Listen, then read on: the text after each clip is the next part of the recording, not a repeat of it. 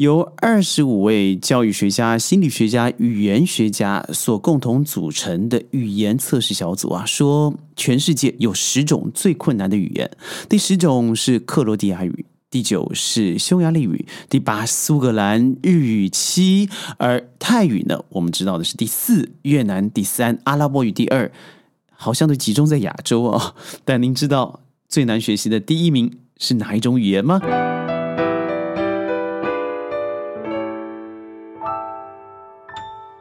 欢迎各位加入今天的宣讲会，我是轩。二零二二年的第一集在这里向各位说一个新年快乐，同时呢，虎年吉祥，行大运。在今年，我觉得最挑战的无外乎是健康和经济。不论疫情怎么发展，我相信保持一个活水的心，那么天光云影将会在自己的心头悠闲的徘徊了。说到这个啊，我觉得从小能够学习中文，一直是我觉得非常骄傲的事情。不能否认的是，过去五百年。盎格鲁撒克逊人，他们使用了自己在呃地缘政治或是权谋以及各种国际外交手段，包括霸权的方式。呃，五百年，我们把英语成为全世界最重要的官方语言，所以我们从小，我相信每个人都知道，都要辛苦的学习英文。而这个语言和我们没有什么直接的关系，但我们却要花很大的时间。为什么呢？谁叫人家当时强嘛？但是您知道吗？最近有个数字，各位要听听啊。截至二零二零年为止，全球共有一百八十多个国家和地区开展中文教育，而七十多个国家将中文纳入其国民教育体系。也就是说，外国呢正在学习中文的人数已经超过了两千万人。自从二零二一年一月二十五号开始，中文。也正式成为联合国世界旅游组织的官方语言。没错，全世界最难学习的语言也就是汉语。嗯，听了以后，我觉得我们应该与有容颜以外，我觉得是这不是一个方便之门嘛？它是一个最困难的语言。各位知道，英文连前十都排不上。如果您在学习英文觉得辛苦，那你想想看，老外在学习汉文之间的辛苦，那比我们。真的是有过之而不及。事实上，全球中文学习平台从二零一九年开始啊。就已经广泛的得到全世界的一个支持，而像轩在马来西亚或者新加坡、泰国、印尼，我们非常容易接触到说华语的人。而您看看以马来西亚来来说好了，虽然政治倾向上面百分之七十掌握在马来人这个群组，但是经济上面百分之八十仍然维持在汉人手上，华人手上不应该说汉人哦，华人手上。也就是说，因为我们彼此之间是一个共荣共存的现状，我们。用语言不但能够达到交流，在经济上面更容易掌握到的是话语权。在经济上面，除了可以让现在学习衍生发展以外，我觉得更多的是什么？哎，我们一出生就得了红利了，因为当你出生，妈妈跟你说“宝贝，宝贝，我爱你”这几个字，你想想看，我们学习说出来太容易了，就像喝水一般的。但是对于一个要学习汉语的人，那是多么辛苦的。二零五零年。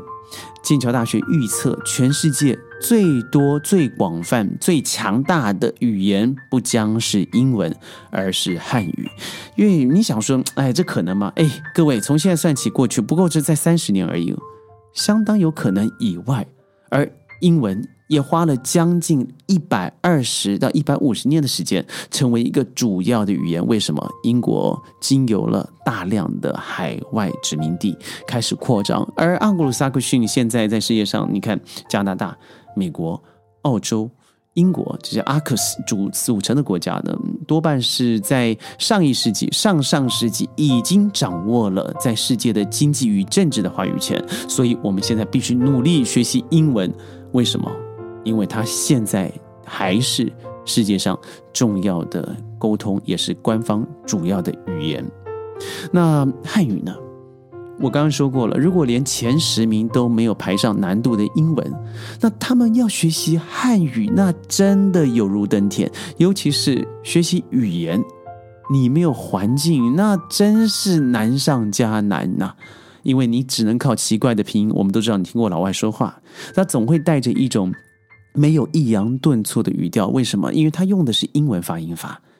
中文有多强？世界上除了九亿的人口是使用，主要啊是使用中文以外，这是只包含。中华，而如果以大中华地区，也就是说我们说的马来西亚、泰国、新加坡等等，还包括海外华人五千万以上，那我们加起来不用说了，它就是世界上最大、最多。使用的人口了，譬如说中国十四亿，海外五千万，呃，新加坡等等的，嗯，在这其中呢，如果我们再把一些地地域性，譬如说他本来是壮族人，他本来是维吾尔族人，他的主要语言非汉语，但他同样可以使用汉语，哇，这影响力就更大了。所以我不能够否认的是，当您出生，你已经拥有汉语的加持，哎呀，你已经赢过世界上。最少七分之五、七分之六的人口，为什么？因为我们以七亿人来算好了，七十亿人的人口总数，咱们就占了十五亿啊。如果以影响力来说，您知道您自己占了多大便宜吗？看看现在世界，掌握语言话语权的人，几乎就掌握了经济的动脉。各位看看，最重要的。东南亚现在 APEC，呃呃 RCEP 签订了以后，在从之前还没有倒台的泰国总理 Taksin，到现在新加坡的总理从李光耀到了林显龙，而到了马来西亚的马华，到了越南，他们本身呢都经由相当程度的汉化，更不要说我刚才说的几位总理，他本身就是华人血脉的。当拥有这些势力以后，果然呢，现在 APEC，也就是我们说整个 SEA 东南亚的组织，成为未来明日之星，整个 GDP 已经超过了韩国。而在二十年前，整个东南亚的 GDP 只是印度的一半，而二十年后是印度的两倍。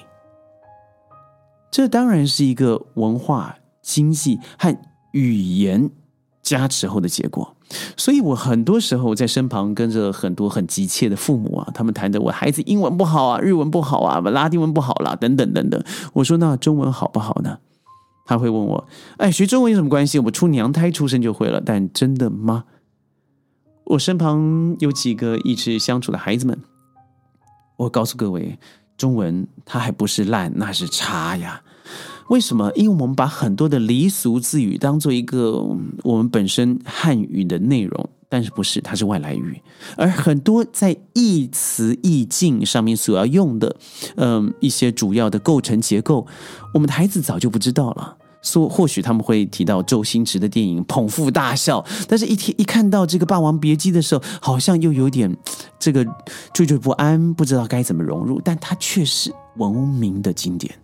这就是我们先要注意的哦。当你的语言逻辑不清晰的时候，你未来在辩，就是我说，譬如说我们要有个辩论，譬如说有一个文章，譬如说有一个很重要的文件你要签写的时候，你根本没办法以非常顺达、含富逻辑，同时达到效果，而且开门见山的方式得到你要的结果。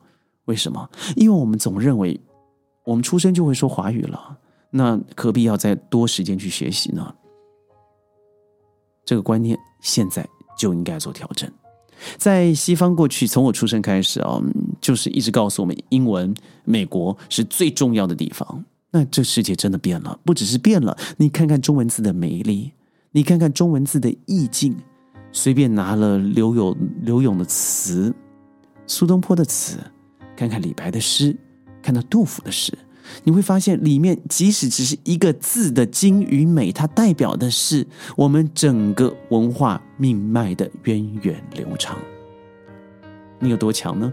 世界最强势的十大语言，你就身在其中。哎，你看，有了拥有了中文，我们掌握了地理的能力，我们可以随随意的旅行，因为世界皆有华人，皆有华语。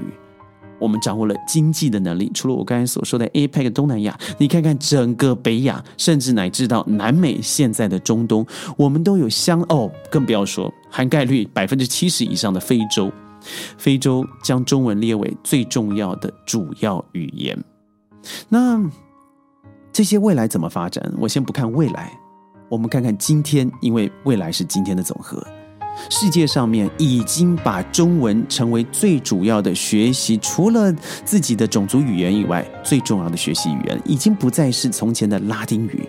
那这影响力大不大？没错，现在我们看到的是，我们以语言能力指数排行的话，第一名始终是英文。为什么？我刚才说了，五百年来盎格鲁撒克逊人的总和。但我认为这个东西现在是此消彼长，彼此之间都有落差。经济实力上面、文化实力上面，甚至军备实力上面，都开始有一些不一样的改变了。但最重要的是文化。